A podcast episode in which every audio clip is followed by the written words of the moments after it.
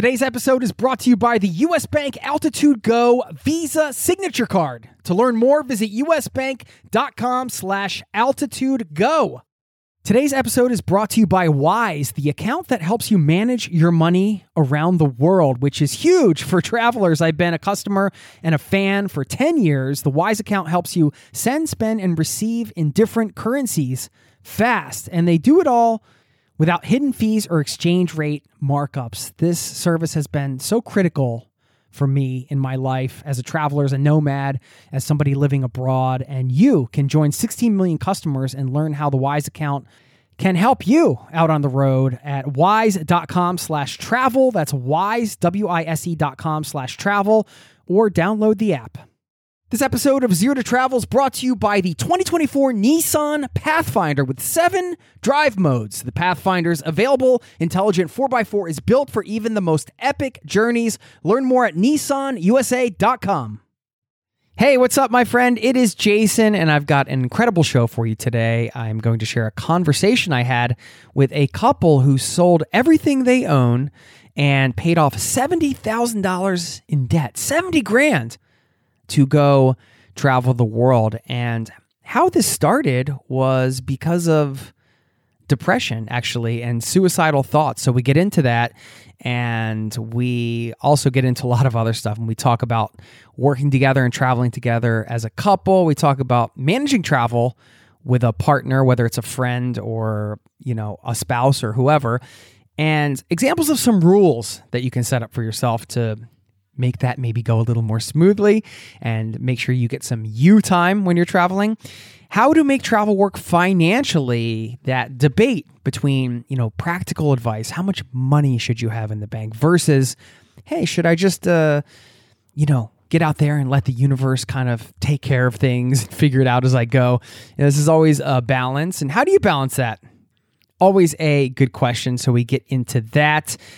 And we talk about some of their favorite what I call surprise and delight places. These places where you show up, you don't really expect much, and then the destination blows you away. And of course, full time travel during COVID. Should you do it? Shouldn't you do it? If you've been thinking about getting out there and kickstarting maybe a long, longer trip or some kind of nomadic lifestyle, you know, should you do it now with the pandemic going on? They share their advice on that and so much more. Also, Little shout out to a listener in this community who shares a book recommendation with you, as well as a travel tip and a shout out to somebody else in the listening community here as well, the Zero to Travel Caravan, which you are a part of, my friend. Don't forget, you are not alone listening to this podcast right now. You're joining many thousands of people around the world, and I want to welcome you all. Thank you so much for being here. Shall we get into it? Kick back, relax. Thanks for being here, and welcome to the Zero to Travel podcast, my friend.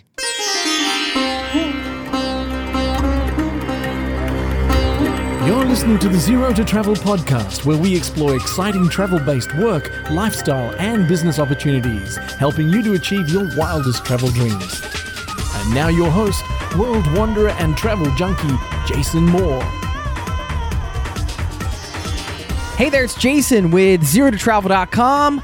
Welcome to the show. Thanks for hanging out, letting me bring a little travel into your ears today.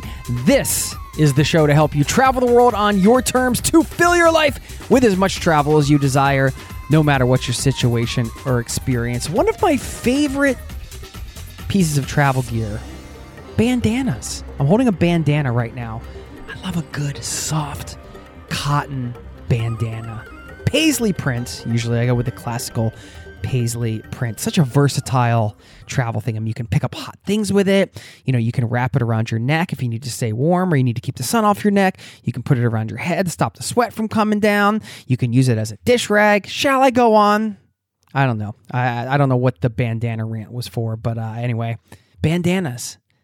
Get a bandana if you don't have a bandana and take it with you on your next trip. You can always use a good bandana. We've got an incredible show for you today. No, it's not about bandanas, it's about everything I talked about uh, during the first intro piece.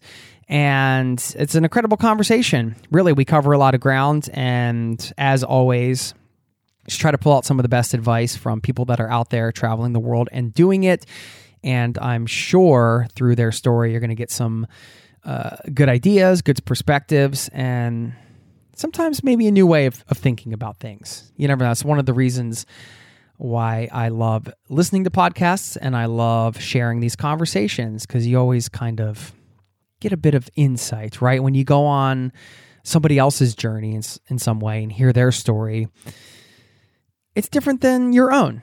So there's always something to take from that. And I love that about getting to share these conversations. So I hope you enjoy it as much as I enjoyed recording it for you. By the way, this is a community powered show. Let's not forget that because uh, I am the host of this show, but I'm here for you, my friend. If you ever want to get in touch, jason at zerototravel.com is my email. I've been asking some of you folks out there, all of you actually, to just open up your smartphone and record some audio and send it my way. I've really been enjoying getting these little audio tidbits, whether it's a tip you want to share, some advice, just a bit about your story, anything you want to share with the community at all, send it my way and we'll see if we can get you on the show. I've got one of these uh, after the interview. If you stick around for that, you're going to hear a book recommendation from a listener. And this is a book that I have not read, but now my interest is piqued on this book. I'm a big reader, love to read, and this might be something I have to pick up so maybe you'll be intrigued as well. She also shares a travel tip. So you got to stick around for that. And I'll give another shout out to somebody else in this community. But all that aside, if you haven't done so yet, you've been thinking about doing it, you know, hit pause now. Open up your audio app, record a message, send it my way, jason at zerototravel.com. Would love to hear from you. Okay, let's get into it. Don't forget to stick around after the interview because got that shout out, got that book recommendation. Going to leave you with a quote, as I always do. I got the quote drawer here filled up with uh, some wisdom. So I'll leave you with one of those and an extra shout out to uh, to somebody else in this community. Stick around for all that. After the interview, for now, enjoy listening in on my conversation with Annette and Daniel, and I will see you on the other side, my friend.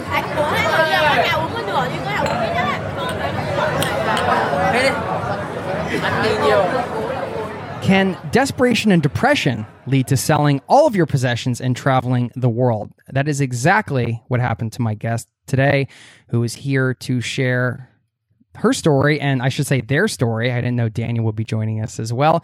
Uh, they're going to share some lessons learned along with some advice to help you travel more. And you can check out their work at chaseforadventure.com. Annette and Daniel Fortner, welcome to the Zero to Travel podcast, my friends.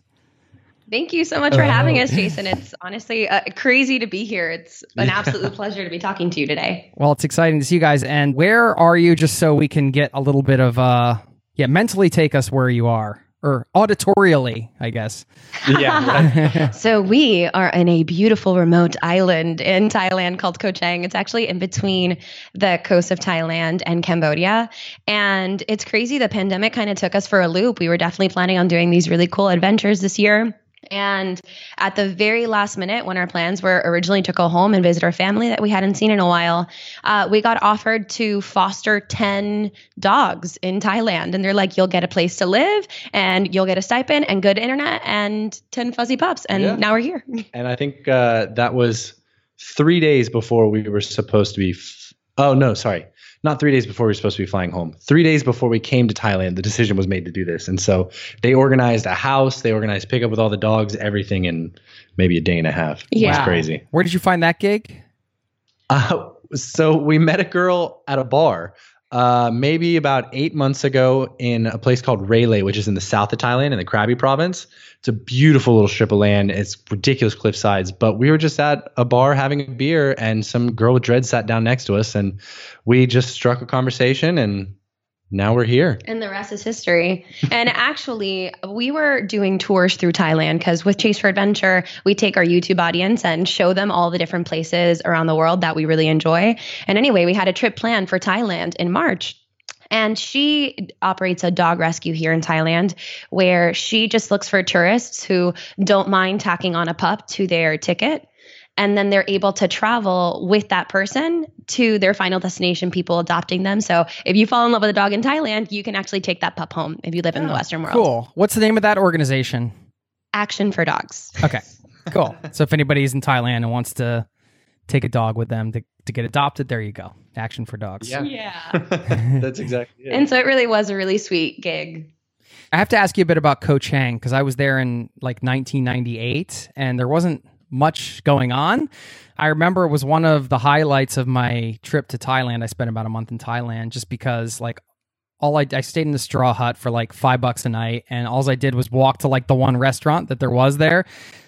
And that was like the big event of the day. And the rest of the time it was just kind of like hang around the beach and stuff. I don't think there there was no internet or anything. It was just yeah, reading the paper, reading whatever magazines were laying around, and a few places to say, not much, which was perfect. What is it like now? I'm just, this is a selfish question, but I need to know what Koh Chang's like now. So honestly, Koh Chang probably hasn't changed a whole lot outside of the internet is the best we've ever had in the entire world. We're getting two gigabytes of upload and download speeds in our house, and we live in the middle of the jungle with a creek behind our house, right around the corner from a waterfall. Uh, but still, you know, the same, it's one road that goes around the entire perimeter of the island. And, you know, there's a big C, which is like our version of Walmart, a Makro, and some restaurants, and that's about it. So if you're coming to, to Koh Chang, you're really just bumming on a beach or going on the beautiful hiking trails and things like that. I will say it's a lot more developed than just a straw hut. They still have those uh, different parts of the island, but you have to go to like Dan Mai or Bang Bao, and then that's where it's more rural because you're getting to like the farthest reaches of the island. But if you stay on the main part where the two ferry ports are and where a lot of the like tourist spots and the bars and the restaurants, it's a full grown city just off one main road. Okay, cool. Well, thanks. Yeah, I is uh yeah, it was just taking me back there mentally for a second. So I wanted to learn a little bit more about that. And you know, it's funny, you never know where you're going to end up when you take off for a trip like this. I'm sure you guys didn't know you'd be taking care of 10 dogs in the middle of the jungle on Koh Chang. You know, this is another example for people listening that are like, well, what if, you know, I want to keep traveling or I can't figure it out? You'll probably sit down next to somebody at a bar who will help you figure out the next thing, right? It's just another sort of right? I think people that listening to the show have heard plenty of examples of how like once you get out there, things can kind of open up.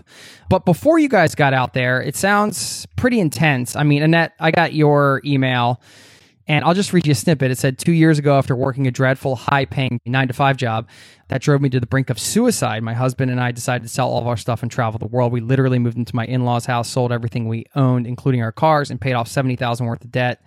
And then you guys were working, se- you said 70 hours a week for eight months trying to save up 15 grand to make your travel dreams come true. So, yeah, well, I wanted to hear about the job first. I mean, what were you doing? So I did pursue legal situations with a job, so I am not allowed to disclose any information about the role that I held there. Okay. I can tell you about it, how it made me feel, and that it paid well. That's about all I could say. Okay. Well, well, let's talk about that. How were you feeling? Okay, so honestly, I had been working, you know, 50 hours a week at this job, feeling totally unappreciated, unsatisfied. My family was going through their separation. My parents separated. And even though I was an adult and it shouldn't have affected me, it really did for a lot of reasons.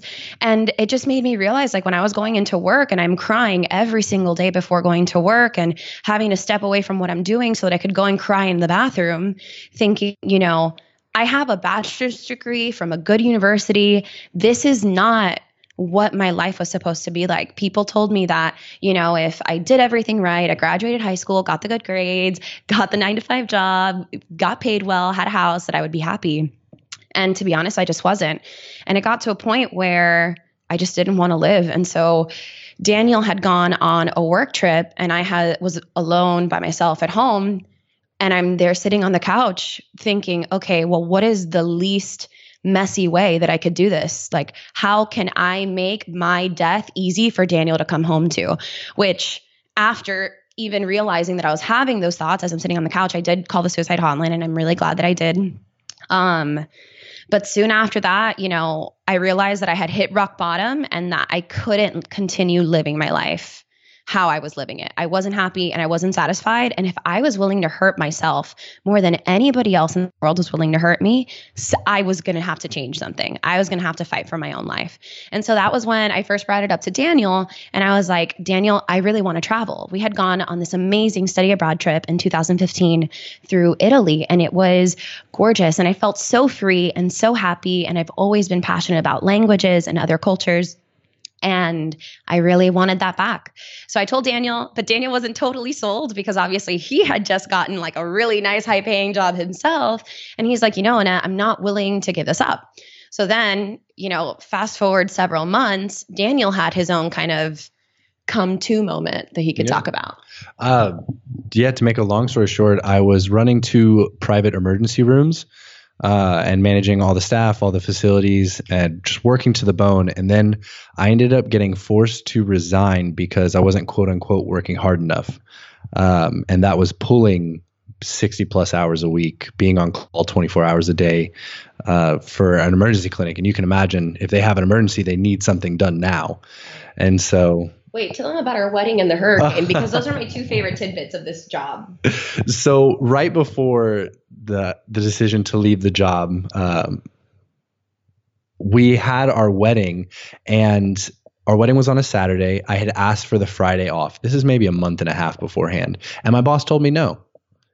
Which is he said, rehearsal, yeah. wedding rehearsal. He wasn't allowed. He said that I needed to be on call for my wedding day and that I couldn't take the day before off because I had a bunch of family in town and we were doing the rehearsal I mean, dinner and getting just, everything set up. That's just silly. That's who, yeah, yeah. That's not. It, that's not I, I, I, don't think that that's that doesn't even sound normal. Like no, right? But it was that same kind of sort of attitude that we were getting from employers that kept telling us like, A, you're replaceable. B, I don't care about you or your life or your time or the things that are important to you. Yeah. And so at that point, Annette and I were like, wow, what are we going to do? I went to her and I was like, okay, you know that crazy idea you've been talking about? I'm in. Let's do this. and this was the day after our wedding. We looked at each other and we were watching, like, I don't know, some blogger. And they said, Oh, why I left with 5,000. And I'm like, Daniel Allen, if this kid did it with 5,000 in his bank account, if we sold all of our stuff right now, we would have just enough. Uh, and that's what we did. So literally the day after our wedding, we put our our guitars on OfferUp. They went immediately in like 30 minutes. Both Daniel and I sold our guitars, and we're like, "Nah, that's it. It's meant to be." We use that as a sign. we were like, "It's meant to be." So we returned all of the gifts that we had registered for that our loved ones bought for us, and sold everything. Moved into his parents' house shortly after. It happened so fast. Wow. Yeah. I mean, what a great way to kick off your marriage right? Right. Right. I think we did pretty good. a high five is, yeah, that's a great high five moment right there. I love that. Hope yeah. we caught that in the mic. All right. Well, I mean, first of all, just going back to what you said, if anybody listening to this ever feels the way Annette did, then please call the suicide prevention hotline and take an action, talk to somebody. I just want to to highlight that because that's important. Yeah, I wanted to just ask a little bit about that, like kind of getting the job, thinking you know you're going to be happy with the grades and the house and all that stuff. Is that a product of like an expectation that you think society or your maybe your family was putting on you?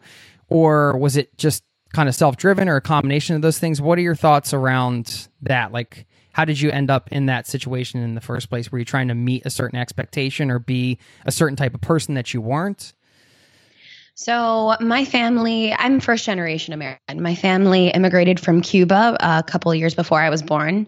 And I think this is a case for most immigrant parents. You know, they have all of these high expectations because, you know, they grew up in the slums of Cuba. And they're like, you need to be a lawyer or a doctor. You better go and get your degree and make a lot of money and, you know, make a name for yourself because if not, what did I sacrifice all of this for? So, yeah, I definitely think that that definitely played a role into that pressure. And also, society. I mean, I think everyone, when they're in high school, they're indoctrinated to the thought that if they just go to university and get a stable career in something, that they're going to be able to get a job and they're going to be stable and comfortable, right? That's the word. They're going to be comfortable. And that's what everybody spends their whole life trying to attain. And I have never been a, a, girl about comfort. I've been a girl about freedom and living every single moment presently. I've always been the wild child. I moved out when I was 17 on my own, and I went and studied abroad when I was 19. And I've always just kind of wanted to live life on my own terms. And I think having led a life for so long that wasn't on my terms, I just think it got to me. I mean, what you just described is from the conversations that I've had, it can be a common thing with first generation immigrants because it's like you said, they, they did so much, sacrificed so much, and then I, oftentimes it seems to me through conversations that I've had, it just feels like there's uh, the child feels the need to come through. Well, you sacrifice so much, so now I need to, I need to come through and meet that expectation. But then that can be hard too because not to just do that, but if that's not sort of your soul's calling to like go down a particular path, like having a nine to five job or being a doctor or lawyer, you, you know, nobody wants to disappoint their parents when all's said and done, right? There's a lot of psychology there, of course. Daniel, when when you came home and all this stuff was happening with the Nets, like how did you guys? What was your kind of side of it? Like how did you work through it as a couple? What was this is a pretty extreme scenario, of course, but like I think when couples are working together to like work towards a bigger goal, like selling all your stuff to travel, there's obviously there's going to be things that need to be worked out. I just kind of wanted to get some advice on, yeah, I just wanted to hear a little bit about your side of, of that story and your advice and how you guys worked through that. This episode is brought to you by US Bank. Recently, I went out for tacos and it wasn't even Friday. Yes, we have Taco Friday in Norway not Taco Tuesday. Well, more importantly, I could have earned rewards for every scrumptious bite of those chorizo soft shells. Introducing the US Bank Altitude Go Visa Signature Card. Earn four times points when you go out for dining or order takeout and restaurant delivery, including tacos. Plus, you can earn two times points when you shop for or order your groceries, two times points when you need to fill up or charge up at gas stations and EV charging stations. You're even rewarded with two times points just for your favorite streaming services. Go to usbank.com slash altitude. Go! to learn more about how you can earn 20,000 bonus points worth $200 if you spend $1,000 in the first 90 days of opening your account. Win big with the US Bank Altitude Go Visa Signature Card. Visit usbank.com slash altitude go to apply. Limited time offer. The creditor and issuer of this card is U.S. Bank National Association, pursuant to a license from Visa USA Inc. Some restrictions may apply. This episode of Zero to Travel is presented by the 2024 Nissan Pathfinder. From muddy jungle paths and snowy trails to rolling sand dunes, the 2024 Nissan Pathfinder has the capability to take you to some of the most epic destinations on earth. We're excited to partner with Nissan because our listeners know we love to celebrate the joy of exploring the world and finding the best off the beaten path destinations to visit. And there's no better vehicle for that than the 2024 Nissan Pathfinder with seven drive modes. The Pathfinder's available intelligent 4x4 is built for even the most epic journeys, and it even has the best towing capacity in its class, up to 6,000 pounds, so you can bring the fun with you. But Nissan also knows that it's not just about where you go. In a Pathfinder, the real fun comes from getting there, and that's something we love celebrating here on the Zero to Travel podcast. We believe that life is about finding that joy within the journey itself, and that's why we're thrilled to partner with Nissan to celebrate adventurers everywhere. So thanks again to Nissan for sponsoring this episode of Zero to Travel and for the reminder to chase bigger, better, more exciting adventures and enjoy the ride along the way. Learn more at nissanusa.com from the beginning, we've always had a relationship that was just open lines of communication. If something is on my mind, I'm going to communicate it in a respectful way. And the same goes for her. So when she started going through a lot of the difficult times um, with her depression and suicidal ideation. A, I didn't know the extent of it. Yeah, um, you could never know because you did. can't get in someone's head. You know, it's exactly, and you only know what they tell you. And so, as much as I love Annette, as I put my arm around her and give her a kiss on the forehead, um, she wasn't the most forthcoming about it. And so I was I was there as emotional support. That was really my role uh, in the beginning. And then as things started unfolding and life events started happening uh, around that whole situation. I went off on the work trip, and then I came back. That's when I found out about everything and how she almost had she had thought about committing suicide and actually placed a call to suicide hotline. And after that, we didn't make the decision to travel, but we knew something needed to change. And so we started making life steps towards that. We started, I think at that time, we had actually started eating healthier. We started exercising more. We started doing our part to see if we could help relieve some of the symptoms um, while we just figured out life. Because at this point, she's just graduated. I'm still finishing school. We don't know exactly what our career paths are going to take. Hers just took a complete 180, and mine was just taking off the ground, but I was working for that uh, lovely individual of a boss. And so once we started working through that, to be honest, it was pretty smooth sailing because there was nothing more to focus on than learning what we needed to make the travel lifestyle sustainable and save up enough money. I don't really think there was time to think about anything else. We started, she started feeling better and started getting a better grip on on depression and things like that. And so it, that kind of sorted itself out with just us being a support unit. Well, and to Daniel's point, and to the point of the question, Daniel was just so supportive the entire time. Even when I obviously did tell him, I didn't tell him on the work trip that I was battling the things that I was. But the moment that he, found out, I was on suicide watch with my friends when Daniel had to go to work. We had a friend that would, which is crazy to be to talk about it now because I'm like a totally different person and if you've ever seen like any of our videos or our blog like I've always been a really like positive and bubbly person and to go from that image that people had of who I was to then suddenly having to have a babysitter so that I don't kill myself was a really humbling sort of moment. And also for Daniel to have really honest conversations with me saying, Annette, it is okay for you to feel this way but it is not okay for you to just sit here and and sulk in it. Yeah, you some, need to pull yourself out. So let's look for solutions. Yeah something needs to change but you're essentially the only one that can make that decision. I can't sit here as your loving spouse and be like oh you're going to feel better. Right.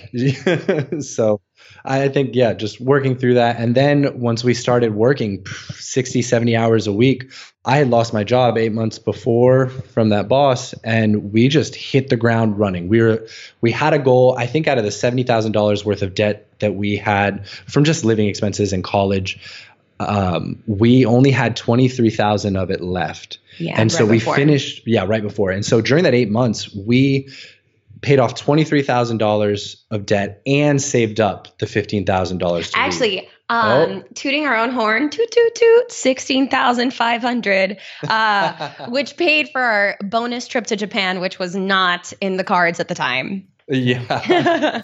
Did you guys have any concerns about idea of travel, the, the reality of it not meeting the idea of it, the expectation? I do think changing your surroundings obviously makes a huge difference. Like if you think about your physical surroundings, well, how is that not going to impact your life, right? But at the same time, you're taking your physical body and mind with you there, so you're still who you are. You can't like you can't run away from your problems. Run away from your problems. Yeah. But at the same time, you can't say either, and I think we as travelers know this that travel or just go, even if you're just moving to another town or whatever, that that's not going to impact your daily life. Of course it is. So, is any of this stuff like stuff that you guys talked about or worried about or anything? Because like going on the road and living nomadically, like you guys are right now, because you have no end destination, right? There's no, you're just living on the road. So that's a different way of life you know, and you don't really know if you're going to like it until you do it. I mean, you can test the waters and everything, but like going for a month and sort of pretending in your mind it's like that is different than actually selling all your stuff and going and not looking back from the beginning. Yeah. You have literally brought up everything that I was just about to say. okay. Because the whole reason we started traveling and got the travel bug was from uh, her study abroad trip to Florence, Italy in the summer of 2015. And I just went and stayed with her. But you have everything planned out. You go with an actual school program, and there's not much flexibility, and it's not really the traveler lifestyle. It's you're studying abroad. And so it's an experience, but a different kind of experience. Yeah, exactly. Yeah. And so I think coming into this, we really didn't know what to expect. Uh, I think for me, the most violently different part was just being able to live on on your feet and out of a backpack. Right. You can show up to a city one day and not have anything planned and find a place to sleep, and you're going to be fine. Right. And that's actually something. So I was never personally worried about the travel lifestyle because I don't know, something about like hating your life so much beforehand, like anything else sounds better. Fuel for and so fire, I was just ready. I was like, give me the boarding passes. I'm ready to walk down the aisle and sit in my uncomfy seat for 27 hours. Um, but it but it is a huge difference. I mean people think that you know you're just running away from your problems. And i think that we're both testament that sometimes you run right back into your problems. Because yeah you have all these new distractions new smells new things to go and see. But at the end of the day you also have a heck of a lot of time to yourself without internet connection to just think and sometimes, you know, you might realize that things that you wanted aren't things that you want to really want anymore. You realize that you're a different person. And I know that for Daniel, I definitely dealt with the depression beforehand. And by the time I started traveling, I was a okay and fine. But then Daniel f- completely was on my end of that. Yeah, I did the actual complete opposite of her. She ha- experienced it before traveling, and then once traveling happened, she was happy go lucky. And as soon as we started traveling, uh, all of my life problems that I guess I had been pushing down for so long and did not realize it just decided to resurface. And so for the first six months of our travels, I really had a, a hard time with with my own depression and my will to push forward. I don't want to say I, I experienced it at the same extreme as her with like suicidal ideation, but being out on the road doing everything that you want. And I know that sounds silly, but when you're making every single decision and you're having to make hundreds of decisions a day, it really is empowering, but it is really overwhelming and it really does kind of bring out, at least for me, insecurities. At first, it brought out a lot of my insecurities and a lot of areas in my life that I didn't realize that I wanted to work on and that I needed to work on. Can you can you share some examples? Yeah. Uh, so I used to be a very, uh, used to be, I am a very happy and outgoing person. I, am very happy and outgoing. He's actually a sourpuss. He's lying yeah. to you. Everybody listening, it's fake news. Daniel's miserable.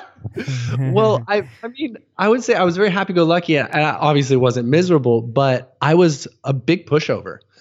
I I would not have a backbone to save my life. And when we started traveling, you you're dealing with scams, you're dealing with miscommunications from different languages, you're dealing with a bunch of people who know you're a tourist and know that you don't know their language, so they're going to try and pull one over for you for a few bucks. And I had to really grow in that aspect and I want to say it really kind of culminated when we went to Chiang Mai, Thailand, and we stayed there for a month uh, because I think that was about eight months into our initial travels. I've been kind of going on a roller coaster of emotions, and then my life purpose hit me. Annette's life purpose, I think, has always been to be some form of traveler and some form of entertainer because she's just this bubbly and loud and so much energy and positive vibes all of the time. And I was not that in Chiang Mai. and so um but you're better now. Yeah, absolutely. It, I've been better now, able to work through it all. I really do think that the biggest thing for me was learning how to stand up for myself uh, and learning how to fight for what I want because yeah. I have a voice. We all have a voice. If you're sitting down listening to this at home, you have a voice. No matter if you feel that that voice is suppressed, you feel that that voice isn't there, it's not as strong as you'd like it to be, but we we all just have the ability to make what we want known and so yeah. and and to change to yeah. change our circumstances i think that so many people sit there and this is actually something that really drives me crazy now now that i'm better now that i'm traveling now that like i know the amount of power that we have over our lives and our circumstances I find it frustrating when people are complaining about their jobs to me. I don't understand. It like I we just don't complain about anything anymore because if we don't like something, we change it. Oh, we don't like the city? Well, we just, you know, hop on a bus and we leave. Uh, we don't like this bar, we'll just go to another one. We don't want to travel because we're traveling at a really fast pace and we want to settle down for a month because we're tired. We do that. Um, and it's so hard for us, at least when we go back now, to even have some conversations with our friends that we love and adore because every time like we go back, they're like complaining about the same thing. And it's like, my friend, the last time I was here two years ago, you were complaining about the same thing. Have you thought about changing? It's like, nah, but you know, I'm comfy here. And it's like, okay, well, be comfy.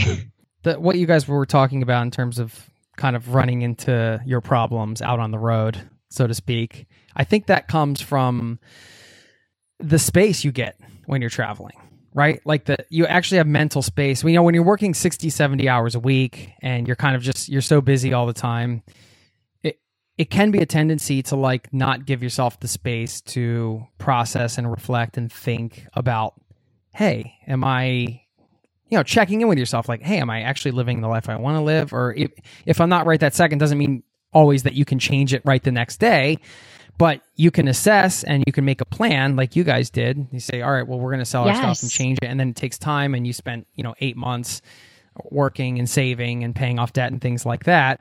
But in a day-to-day life yeah it can be hard to kind of get that space. And i think when you're out on the road especially i mean you guys don't have kids or anything right? Like you're just out on the road as a couple. So you have a lot of time to just think about things right i mean Right. And there's also something that um, when we first started our YouTube channel, because we really wanted to document this whole journey, we wanted people to know that when they go out and travel, things just fall into place. Yes, you'll have that space and maybe it'll put you in a dark spot, but you'll figure it out. And if even if you go out and travel and you fail, quote unquote fail, right? And you decide that this lifestyle isn't for you, you go back home a totally different person, a totally empowered and confident and happier person because at least now you're aware of your, the power of making choices. And another thing too to the people at home who I know if they're listening to this podcast, they're maybe aspiring digital nomads or looking for ways to add a little bit more adventure into their life. When we created our YouTube channel, we wanted to be the chronicles of having a dream and doing whatever it took to attain it. And so a lot of people I think now see, you know, our YouTube channel, we have, you know, a few thousand subscribers and they're like, "Wow, you know, you guys have quote made it or whatever." And it's like, "Okay, but you can go back 275 videos ago to when we were still at home in Gainesville selling our stuff, knowing absolutely nothing about what we were getting ourselves into and see that whole journey unfold." Nobody starts anything as an expert. You just need to pick a direction and take steps in it.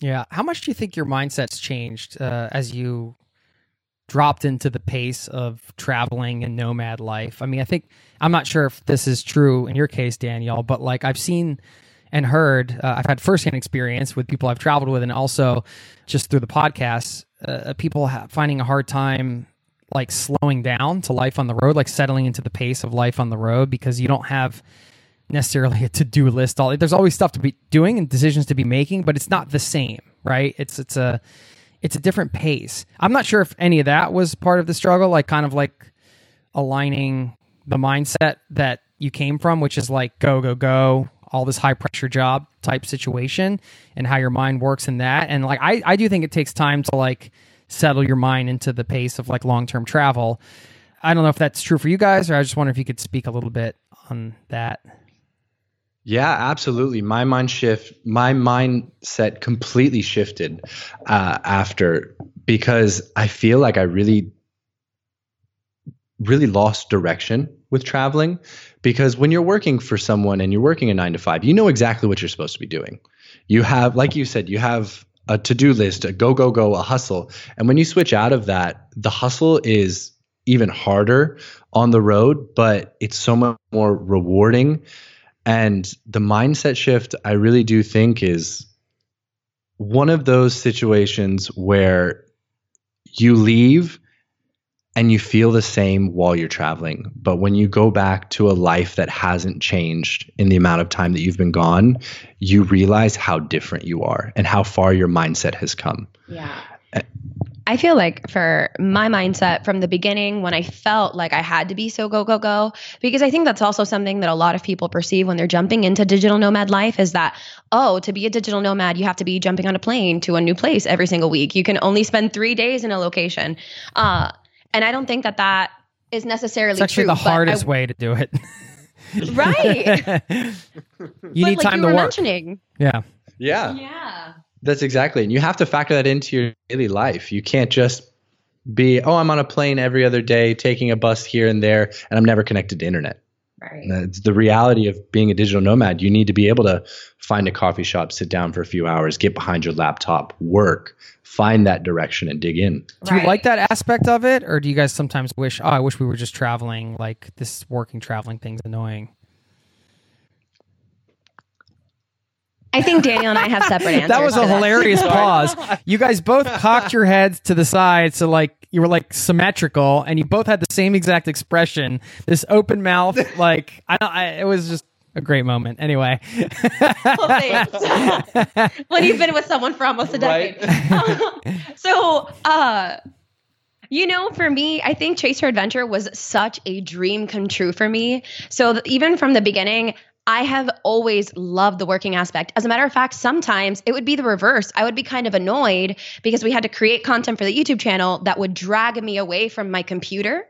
And I know that sounds really backwards, but at the time, I mean, even still now, I was going to say at the time. right? I was so hungry and passionate about wanting to just shake people through our content and let them know, guys, you don't have to be unhappy. You can make your happiness. Um, and so that for me has kept me so hungry for work. I will be on emails at whatever hour, do podcast interviews at whatever hour, um, because the mission behind Chase for Adventure keeps me going more than the travel. The travel's a side bonus. It's a thank you that I get to this, live this lifestyle, but I would be doing the exact same thing that I'm doing if I was somewhere else. And I think the, I was going to say, I think the face that we had made earlier to each other was just because I kind of had the opposite experience. Uh, Chase for Adventure started as her passion, and now it is my passion because I, I'm very, very much enjoying what we're doing and the positive message that we're spreading, the people that we're interacting with. But at first, I was like, get me from behind this laptop. I need to go be jumping in a waterfall. I need to be on a motorcycle, riding through mountains. I need to be exploring. And so, I mean, this brings me to my next question. You know, going into business with somebody is a is a whole thing, right? You can't just like, like just because you guys are together doesn't mean you make good business partners. Like, are you guys working together on this now? Because that's like, so well, somebody has to be working the camera and all that kind of stuff. Or are you trying to like kind of do your own things? I mean, how do you guys finding working together? Because that adds a whole other element to the relationship. To me, it's it can be. I've had experiences where it's been stressful, not that great. Other times it's been, you know, fun. So, um, I think now is a great time to tell you that I actually met Daniel because he was my supervisor at work. um, and so we actually, our entire time together, we've worked together. There has never been a single, there's only that period of eight months before the travels that we ever didn't work on something together. Even when we were babysitting for families, we were going together. Like Daniel and I have always been glued at the hip.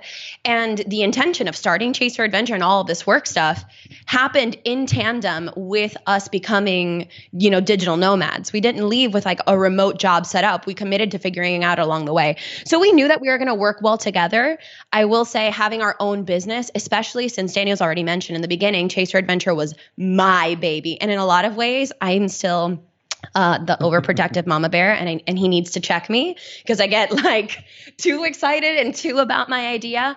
Um, but it's that we've definitely grown together as bus- business partners, especially I want to say over the last six months, we are definitely a lot more of a team. yeah. I would like to say for the record, uh, when we met, I didn't know that she worked there. It's okay, man. We're not going to get you in trouble. but I do think that working on the road and working on Chase for Adventure is still violently different than working a nine to five together. Because, like she said, we work Yes. together our entire relationship. It's We not the same as being entrepreneurs together. I, I would. Say. Yeah, no. There's a lot more not. different stresses that come into play. And there are different ways that you have to handle it. You can't just rely on a set of rules and guidelines that you've been provided and then bring an issue to your supervisor and after you've already tried to talk it out and you can't work it out whereas here you have to sit down and I have to look at him and tell him this is not okay.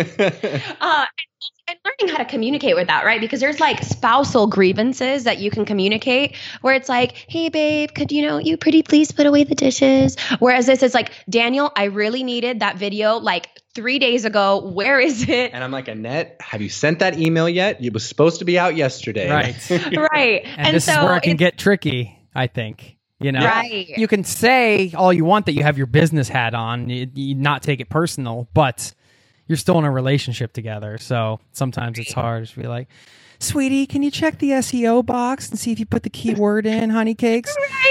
yes. And then that's the thing. Also, when you're like a digital nomad and you're living with your spouse, like we have no time apart. It's not like I'm going to an office and then complaining to him about the email later. No, I if I complain about the email now, I still have to see his face for the next three weeks until, you know, he decides Right. to go on a trip on his own, you know? yeah, it's just an interesting. I mean, there's no we can't come to any resolution in this conversation. I think it's just just sharing with people like some of the dynamics involved, right? Like some things to think about or consider if you're thinking about going to business with a spouse or a partner or even a friend that you're traveling with or whatever. I mean, a lot of like you might think, "Oh, we're going to, you know, I I found that setting some boundaries for yourself or with the other person is even if you're just working by yourself is pretty important like hey, I want to go out and sit like at this uh in this beautiful bay in uh in Greece, whatever, on some Greek island and have this meal and be in the moment and enjoy it. I don't want to talk about, you know, the 14 ideas I have for the videos right now. Yes. It's important. Absolutely. And I want to say that that's something that that's a boundary that we have had to establish on many occasions, more so me than Daniel, because I feel like Chase for Adventure is all I talk about. And the thing is, because Daniel's next to me all the time, he knows everything else that goes on or on my day. So all I do have to talk to him about is my ideas. So now we set boundaries. We have this time that we call hammock time, which is when we go down downstairs where we have some hammocks near the river and snuggle our dogs. And during that time, Chase for Adventure cannot be brought up.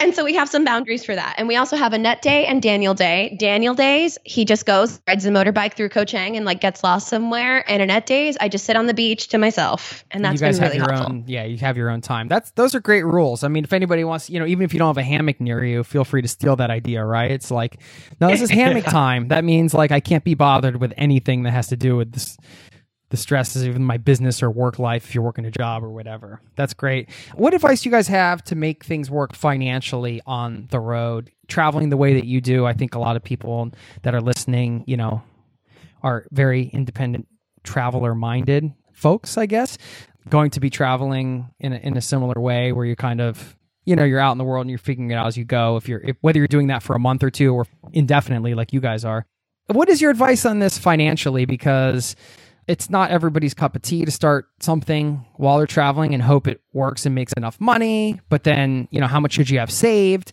How much should you count on the universe sort of conspiring to help you out and figure out situations versus like how much actual practical money should you have on the bank to live on the road in the way you guys are? So maybe the best place to start is kind of describe your sort of level of travel in terms of like the lifestyle and like the amenities that you need because i think that that sort of sets the bar so people can understand all right well they're living in this way. Like if you're sleeping like on the ground somewhere with no fan or no air conditioning maybe you're paying like two bucks a night or something but other people might not want to travel that way. So just understanding how you guys travel and then talking about like some of the practicalities around making the financial stuff work. I'd love to hear some of your thoughts Right. So, as far as our lifestyle, it definitely grew. It started in the straw huts that you were discussing a little earlier, uh, when you know we did just save up fifteen thousand, and we're just trying to make it work for as long as we possibly could. Uh, and did that mean having a monthly as- budget? Sorry to mean to interrupt, but having the fifteen thousand, did that mean having a monthly budget of X amount of dollars? And what was that? So we actually track all of our expenses. Um, every time we pull out a wallet, it's getting recorded in a phone. And so Using what app? on Trail Wallet? or- uh, Trail Wallet, Yes. exactly. okay. Uh, and so for us, I think on average between the two of us, we allot fifteen hundred US dollars for the a couple. month for the couple. For the couple. Uh, but that also includes flights into country. It includes a, about 10 to 15 US dollars spent a night on accommodation, uh, any food cost, transportation, all of it. And anytime we want a beer, and we don't go sparingly on fun adventures and excursions and going and having a beer on the beach or having a glass of wine with dinner. We do those things probably once a week, Yeah. maybe twice a week. Something that I think, though, that is really important to know is people need to figure out what area of the world that they want to start in. We knew that we wanted to make our money go super far. So where did we go? Southeast Asia. And we've been traveling Southeast Asia and other parts of Asia for two years now because we've been able to live a much more comfortable lifestyle. Uh, 10 to $15 gets us a private room in Thailand that, you know, has really nice internet. Maybe the place has a pool or it includes back- breakfast and it's in a good location of town. $15 in Europe doesn't get you anything. It gets you a shared room with six people in London for a night, maybe. And actually, I think we paid $30 Gets you a beer in Norway. Oh my God. That's I how expensive die. it is. A beer at the bar is usually between 10 and 15 bucks. Yeah. Oh my god. Oh my gosh, Jason. Oh Can I know a little bit why? Why Norway?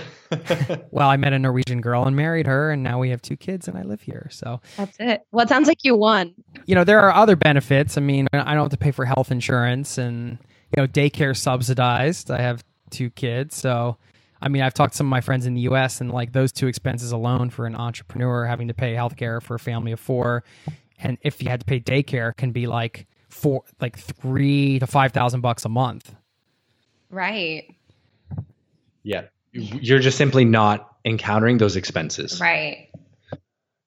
I order less beer at the bar. It's a health. It's good. Yeah. It's good for my health.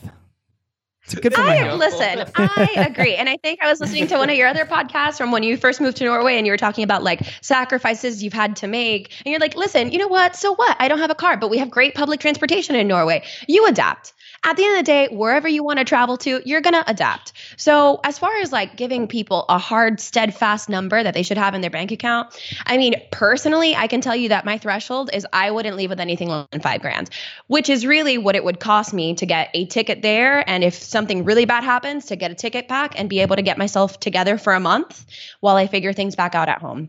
And I actually am a l- on a different end of that. I I would say if I were traveling solo, I would not leave with less than 10 and let that let maybe like 2 or 3 grand be my okay, Emergency time to really fund. figure out what you're doing. Yeah, exactly. Like where are you getting your money? Would you love to have an incredible cup of coffee every day? I've tried it all. I've done the pour over, I've done the French press, but I tasted an AeroPress coffee many years ago and immediately I was sold. I had to get one. AeroPress is a patented three in one brew technology. This combines the flavor benefits of espresso, pour over, and French press all into one compact portable device built for travel or home. I love things you can use in both places. This device has over 55,000 five star reviews in over 60 countries. AeroPress is the best reviewed coffee press on the planet. I've owned one for so many years. I don't even remember how long it's been. And they are under 50 bucks. So they also make an exceptional gift. Thoughtful, proven, tasty, and travel oriented. Who wouldn't love that? Now, you get 20% off just for being a listener of this show at aeropress.com slash zero to travel. That's aeropress, A-E-R-O-P-R-E-S-S dot com slash zero to travel. That will save you 20% on checkout. Thanks to Aeropress for supporting today's show. Hey, it's Jason here. Did you know you are invited to join the first ever Zero to Travel community trip? Yes, we're planning a trip together. We're headed to Morocco November 30th through December 9th. And you can get all the details at zerototravel.com slash trip. It's open for booking now. We have 13 spots left at the time of this recording and you have until the end of March to book. So if you're interested in traveling with an amazing community, this community, a small group of people on an incredible journey through Morocco together with me, sign up over there at zerototravel.com slash trip to get all the details. Thanks for listening and hope to see you there. Right. And again, going back to if people are trying to make this lifestyle sustainable for them, I mean, are you making money online right now? That's something to look at now, something to help your finances. If you can plan your remote job from the time that you're home, that's going to be a little bit easier to maintain when you're already traveling versus dealing with the stress. Because if you're sitting here going like, oh my God, I wonder when my next paycheck is going to come, it doesn't matter how beautiful the waterfall in front of you is. You're going to be too stressed out about the fact that you're not making money.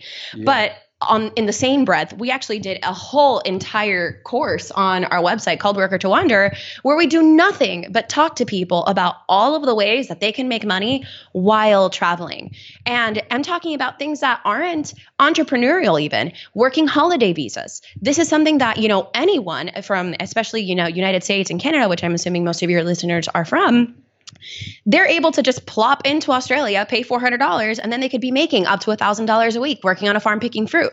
Now, is it really hard work? It's hard labor. Yeah, you're outside for hours and hours a day, but will it pay your bills and fund three months of travel? Sure. That does have an age restriction, that particular example, I think. Uh, right. I think it's for under. Well, I can't remember 30. if it's under 30, yeah. But a good example right. nonetheless. Yeah, for, for a certain person. But yeah, everybody's got to take their own situation into account, of course. Absolutely. And that's not the only way to make money either. Uh, there are people who, for the people who have a degree, and one of my side jobs is I'm a VIPKid teacher. And I actually had to do that again when coronavirus hit. We were working in the travel industry, and for three straight months, we had no income. Imagine, you know, banking all of your eggs in the travel basket during the middle of a pandemic when the world shuts down. And so that was something that I was able to use. Yes, it requires a bachelor's degree, but there's plenty of other programs that don't require one and you can pay for a TEFL. And another thing, too, for people who want to teach abroad and maybe not do a working holiday visa, China and South Korea are really awesome and viable options. They'll pay for your housing, they'll give you a really nice stipend, they'll even sometimes pay for your return flights home, they'll give you a working visa. And this is in really cool cities like Shanghai. We were just in Shanghai right before the pandemic started, or actually right as the pandemic started. um, and there are some teachers that we met that were living a really good life, and that has no age restriction, and it doesn't require a degree either. I like that you guys shared specific numbers too. Like even though they were different numbers, you know, whoever's listening to this, I mean, if you're thinking about doing something like this, it gives you something to work toward. And understanding, I think an emergency fund is a great idea.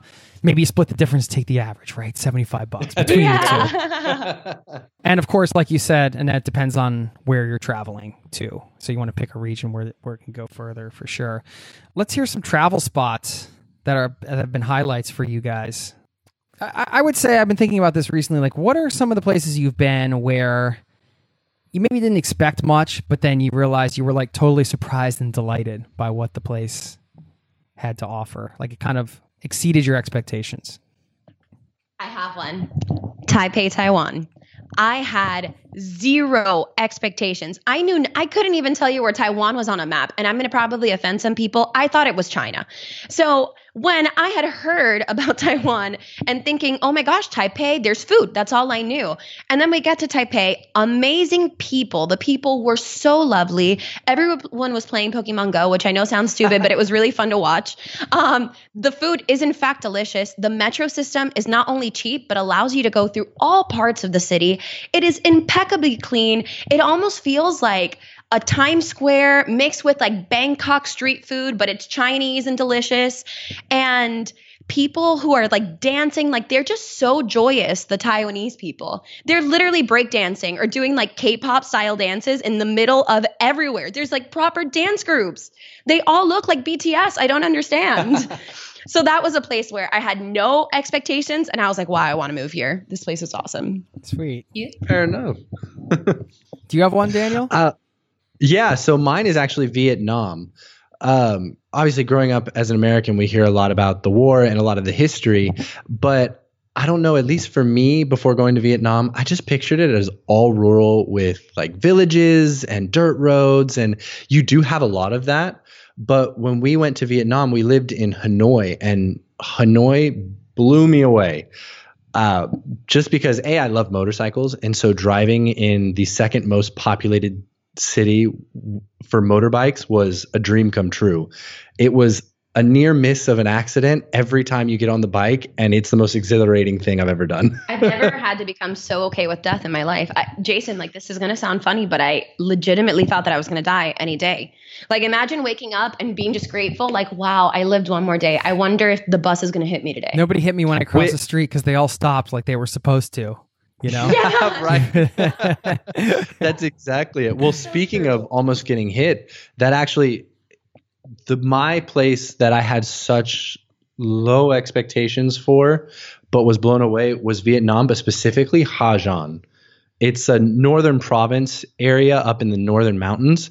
And there's a loop that you can do where you spend four or five days on a motorcycle and you just drive through the mountains. And it was the most beautiful thing I've ever done. The most exhilarating. But when she said you almost get hit by a bus or a car, we came around the side of a mountain and our tire was on the edge of maybe a 300 meter drop off because a car just flew around the side, maybe going 90 kilometers an hour, slid, barely missed us. Oh my gosh. But anyway, sorry. The, the my favorite place. Yeah, we digress. My favorite place that really I had no expectations going into was Vietnam. Blew me away. Yeah. Any other travel destinations you guys want to share as places that you think might be interesting for people to check out? Ooh. Um, okay, so as far as destinations that people may India is something that I think a lot of people have divided feelings about. I was one of the people who I was so scared of going to India because of like the whole rape culture thing and you know all those stereotypes that people tell you about before visiting India, you're going to have diarrhea for like 6 weeks. And I almost and we almost didn't go because I was so scared. And then I got there and everybody was so nice given it's a different culture. But if you adapt to that culture, man, Indians will welcome you with open arms. And I would say that about anywhere in India. And we visited New Delhi, which we almost skipped for the same exact fears that I'm telling you about. And honestly, New Delhi was one of my favorite cities. And it's interesting like the moment that you strip away all of the stereotypes and you know, you turn off the news for a second and you go and experience things for yourself it, it's amazing what happens. And now India to me is my favorite country. If nothing else, for the incredible people that I met there. And the food, you know, is amazing and a bonus. oh, also, side note, we got invited to a ridiculous, like multi-million dollar wedding where like this famous Bollywood singer was playing. And we just got invited by like one of our Instagram followers and we got there and we're st- and he and we are thinking okay we're going to sleep on this guy's couch. He paid for us to stay at the jai mahal palace which is literally older than the united states. I still look at those videos going like that was not real life. I actually just died for a weekend went to heaven and then came back. I was in a coma. That sounds like an amazing experience. Yeah it's those kind of experiences i mean you never if you don't put yourself out there in the way you guys are even just traveling around like you don't get a chance to to meet people like that and have those experiences and those cultural, those meaningful cultural exchanges on the ground. It's a beautiful thing. Now I'm going to have Indian food for lunch because that sounds really good. Ooh, um, do you guys ever struggle with like, hey, what are we doing next or what are we going to do after this?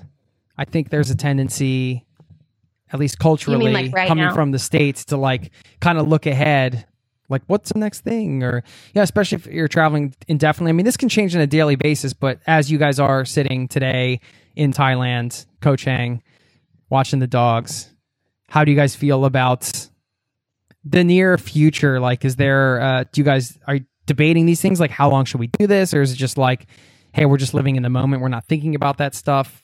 How much does that stuff come up for you guys that's really funny you asked that yeah. because we've been having a lot of those conversations as of recent. Um, Which I think is unique, by the way, to coronavirus and not because of the travel lifestyle. Yeah. Because I will say, under regular circumstances, we don't think about the future, rarely ever. Whenever our visa is about to expire, we jump onto Skyscanner and we go to the cheapest new country. And that's how we do it. So there's no forethought. It's just what's cheap now and what haven't we visited, and we go there. Well, but flexibility now, is always a good way to to make your dollar go further, right? You're just like, I don't care. I'm just going to take the cheapest flight. exactly, and Exper- then you can have a new experience, anywhere. right?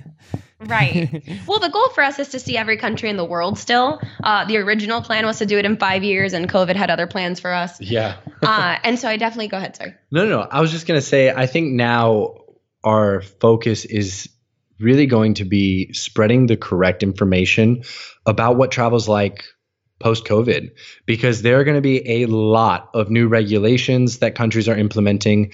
There are going to be a, a, lot of places that don't accept you because of simply where your passport's from. Right. And so there's no information currently because everyone's been locked down. So I think what we're aiming for is to be able to go to the these places as they open up and figure out what the travel restrictions are. What's required Right. to go there? Do they require a COVID test 72 hours before entering the country? Do they Do- require masks? So many places, like in Thailand, you can't do anything without a mask. I could get stopped by the police if I leave on my house and to go to 7 Eleven and I'm not wearing a mask. They will refuse you service in a lot of these places. And I want to say that that's many countries here in Asia and even in Europe. And so that's something that I surely wasn't expecting. And a lot of people, especially when thinking about like what happens next and for our business, not just the circumstances of like where we're going to be, but where is our business going to be now that COVID kind of pooped on our parade, we ended up coming out with a line of travel themed masks because of it. And now I'm obsessed. Now I think I own like seven or eight of our masks. um, but just, you know, spreading that correct information, letting people know what people have to do to prepare before jumping on a flight or Yeah, it- getting to a country. it really feels like the world's going to be different. And so all just kind of sitting here waiting, especially those of us who are, are full time traveling, we're like, okay, what's happening next? Because new information is coming out daily. Yeah. Even our visas in Thailand, we ended up overextending our visa by Overstaying. like overstaying our visa by four days here in Thailand because we were awaiting an announcement for visa amnesty. So now we have visa amnesty until July 31st, but we don't know if we can extend our Thai visa like we usually have been in the past. Are the visa regulations going to be the same? Are they going to be different? Are they going to kick us out of the country and not let expats in for X amount of time? and then you might have There's to figure out so many unknowns. places you can go that they'll let you in. Uh, so there's a lot going on for sure. I mean, I, I figured this would come up with this question, so I wasn't I wasn't avoiding the pandemic question, but I knew I knew we would get to that because it's a natural part of what's going on. You know. So I mean, does any of that make you guys just want to be like, why don't we just like go back to our home country and just get a moderate place to stay and kind of relax and not deal with all this stuff? Daniel's going to answer this one. That is so funny. That is exactly what we were planning on doing for a little bit. We hadn't made any announcements about it. We were actually planning on getting an RV and traveling the states and getting pregnant and, having children. Yeah, and having kids and starting that stage of our lives. And we just realized that now is not the time for that. right. Because now is a time for us to be out exploring, seeing the world more now more than ever because everyone's going to be terrified of it. right. And uh, not to mention that we were thinking about, well, how would our lives and the message that we're spreading change if we were to just, you know, go back home and and get an RV? And our message with Chase for Adventure was twofold, right? It was chase your dreams because it's possible to attain them, but also all humans, no matter what color, race, religion, country you're from, we're all the same. We all just want love and joy and happiness. And I can't imagine a more important time in at least my lifetime to be spreading that message. And so we figured that now more than ever, our Yeah. message was necessary. So that's why we we scratched that planner and Yeah. still going to travel. All right. Well, I mean, yeah, that's uh sounds like it's been well thought out and well discussed. You're like, all right, here are the options. Well, we're gonna go with this option for now. and See how it goes. So, I mean, wish you guys all the best and staying healthy in there. And of course, we mentioned chaseforadventure.com where you can find all the links to the various things. Thanks, guys. And you want to leave us with any uh any advice? Somebody's listening or thinking about like, hey, well, I want to travel, but I don't know about this pandemic thing. But I like the idea of kind of traveling long term. What, what would you say to them at this moment as we're recording this in uh, in June of 2020? So, to be honest, I would say save money, make plans as though you're going to leave as soon as the next flight opens. Start trying to find ways to make money online while you are at home, level up your skills. Um, on our website, chaseforadventure.com, and on our YouTube channel, we have tons of free resources that people can just like binge read and watch to learn how to sort of prepare for the next step. And then when the world opens up, just do it. I mean, if you feel safe and you feel comfortable and you think that you can follow directions like washing your hands and wearing a mask, go for it. Life's short. Yeah, I would definitely have to jump on that train and add just inform yourself. Regulations are coming out daily, countries are changing who they're letting in on a weekly basis, and that information not only goes towards what's required to travel, but what's required for you to travel. How much do you need? What skills, like Annette said, do you need to learn? Before we came on to Chase for Adventure and we sold everything to travel the world full time, we had no experience in photography, video editing. We barely use social media ourselves. And we learned all of that during the time we took to prepare for the travels. So while you're sitting at home, preparing, anxiously waiting for the day that you can get back on an airplane, inform yourself. Learn as much as you can while you are essentially stuck.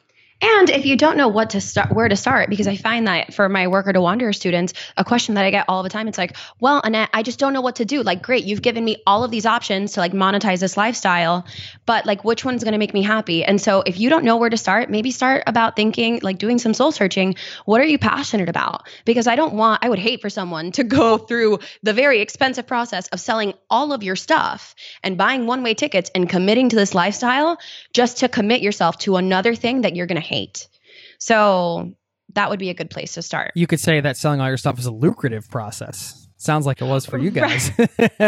right. But but if you were to change your mind and go back yeah, and no, yeah. wanted to go back, Yes. then it, that would be really expensive. For sure, yeah. I was just teasing you a little bit, but uh no, totally. It's uh obviously you make big changes like that. It's um it's a big deal. So it's not, you know, not something to take lightly, but at the same time, you can also take action when you know you know, right? Like you guys knew when you got married, you're like, "Hey man, this is on like Donkey Kong, we're doing this." And you just started doing it Yes. right away.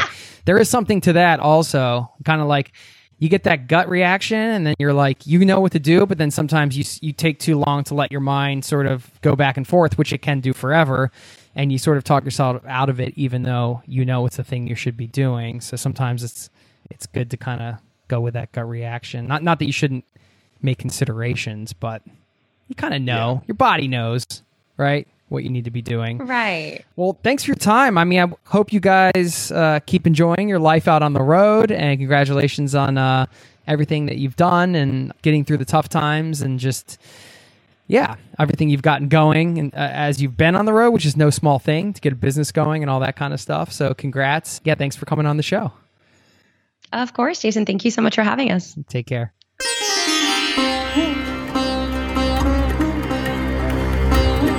There you have it.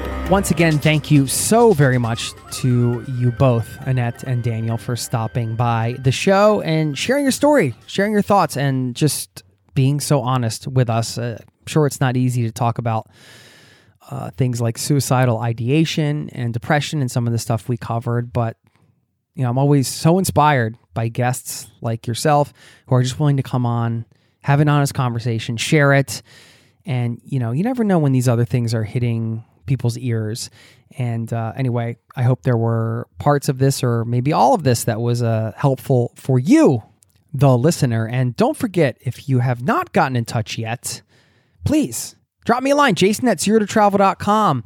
Send me an audio message. Then I can hear from you which is always a beautiful thing to open up my email and actually listen to the voice, hear the voice of somebody who's listening to this show. It's a treat. You know, you hear my voice all the time. Uh, I'd like to hear yours. I really would. So send me a send me a voice message if you get a chance, and if you're able to share something or maybe provide some value to the community, I can get you potentially on this show as well. And I have something to share from Debbie in Denver. I love uh, a little alliteration there. Debbie in Denver. And she shares a great travel book recommendation, one that I have not read, and a little travel tip. I'll share that with you in a second. First, one more quick thank you to Tortuga Backpacks for supporting today's show. Again, a big sale coming up November 17th through December 21st. If you go to tortugabackpacks.com slash zero, you can take advantage of that. Spend 200 bucks, you'll save 20%. 300, you'll save 25%. 500 or more, you'll save 30%. And that discount will be automatically applied at the checkout. No coupon required. So, why should you go there? Not just for a sale, go there to get some amazing travel gear. I mean, these backpacks, I use them constantly. I don't just use them when I'm traveling. You know, some of these backpacks can sit around in your closet and you're only using them when you're taking long trips. I use the Tortuga backpacks every day. I use either use the day pack, I use uh, the Setout or one of the uh, smaller, more minimal packs to go to my co-working space to bring my uh, all my recording gear and stuff. I used the Outbreaker last weekend to take a weekend trip. So versatile. You got to check it out yourself. And they have a great try on at home program. So it's really risk free. You can get the backpack, you can load it with your stuff, you can see how it feels, you can see if you like it, and you have like a 30 day window to send it back if you don't like it. Literally no risk. They take all the risk out of it. So that sale, once again, November 17th through December 21st. Take advantage of it at tortugabackpacks.com slash zero, Z E R O. And you're going to save a lot of money, get some awesome travel gear. And, you know, I just saved you a bunch of time, right? You don't need to research all this stuff. Just go there. They actually have a quiz you can take to find the perfect backpack for you and pick one up during this crazy sale, November 17th through the 21st of December. Thank you so very much to Tortuga Backpacks for again being a longtime supporter of this show. Okay, let me share with you a quick little snippet from Debbie, who uh, left me this message. I got it in my inbox last week, and check out her book recommendation. Sounds like a good one. Here she is. Hi, Jason. This is Debbie from Denver, Colorado. My book recommendation is Leave Only Footprints by Conor Knighton. It's about the national parks in the US, and he visited all of them in one year, so it's a fun read. And that is also my recommendation to get out and get away nearby is find some less traveled national parks or even state parks. Um, some of them, the more popular ones, do get crowded, but it's a great way to get out, explore nature, get some fresh air, and be safe. Thanks, Jason. Love your podcast. Thank you for sharing, Debbie. Very cool to hear from you. And I am bookmarking that book so I don't forget to pick that one up at some point. By the way, I just found a really cool service called bookshop.org. So if you want to get away from supporting one of the bigger companies like Amazon and you want to get your book somewhere else, uh, bookshop.org is uh, they're not a sponsor or anything, uh, but I just heard about this. It's a it's a website that allows you to purchase books uh, from local bookstores, basically, and they raise money for local bookstores and help to keep them in business. So I know Amazon has a lot of different stuff, but if you're just getting a book, consider picking up a book at bookshop.org. I'm going to start shopping there for my books, and uh, you can read more about their website on online, of course, on the internet, where it is. anyway, I've got another shout out to give one more person in this community. I don't have the exact name, but I will say uh, the name I see because this is a review, is davis.pnw. Gave me a five star review, said, Let this guide your aspirations. Uh, he said, as somebody that has been considering the van life for some time now and debating good ways to go about it, this podcast and the interviews really help encourage me to get out there and do it, to hear so many inspirational stories of people who know the life to be tried and true has helped me set my mind in stone and start working towards new ideas to work remotely and get myself out there. Worth a listen every single day. Wow, worth a listen every single day. That is a glowing five star review, and I want to thank you for taking the time to do that. These reviews make my day, by the way. Anytime somebody reaches out, sends an email, or has time to leave a review, if, if you haven't done that yet, I would just love to hear from you. Either way, any of those places, it's always a pleasure. This is a two way conversation. This is a community powered show. Don't forget it. And we are going to hopefully do some kind of gathering with this community at some point when we can all gather and travel and do things like that. I would really love to uh, do that. We've got a summer camp event coming up this summer. We're still planning it and we'll see how it goes, but it is in the works. And, you know, a lot of other stuff going on. The way to keep in touch and find out about all the cool stuff happening off the podcast is to just go to zero to travel.com and sign up. Get on the email list. That's it. If you haven't done that yet, you need to do that. Please. Uh, I'd love to keep in touch. We've got uh, so many associated projects to help you travel. I've got like a challenge coming up where we're going to help people over a two day period plan their best year ever. In 2021. So get ahead of the game, and we've got a whole system to help you sort of plan your 2021. We're doing some challenges around starting a side hustle so you can grow a business on the side and eventually leave your nine to five job if you want to keep that remote work lifestyle and travel more. A lot of stuff going on. You don't have to attend all of it, but the only way to find out about these workshops and all of these things we're doing off the podcast is to sign up to keep in touch. And you can do that at zero to travel.com. I do send a regular email newsletter out. And when we do these special events, I can let you know that as well. So you don't miss these things. Come on. You're missing out. Go sign up for the email list. Okay. I appreciate your time today. Thank you so much for being a listener. I'm going to reach into the magical quote drawer here.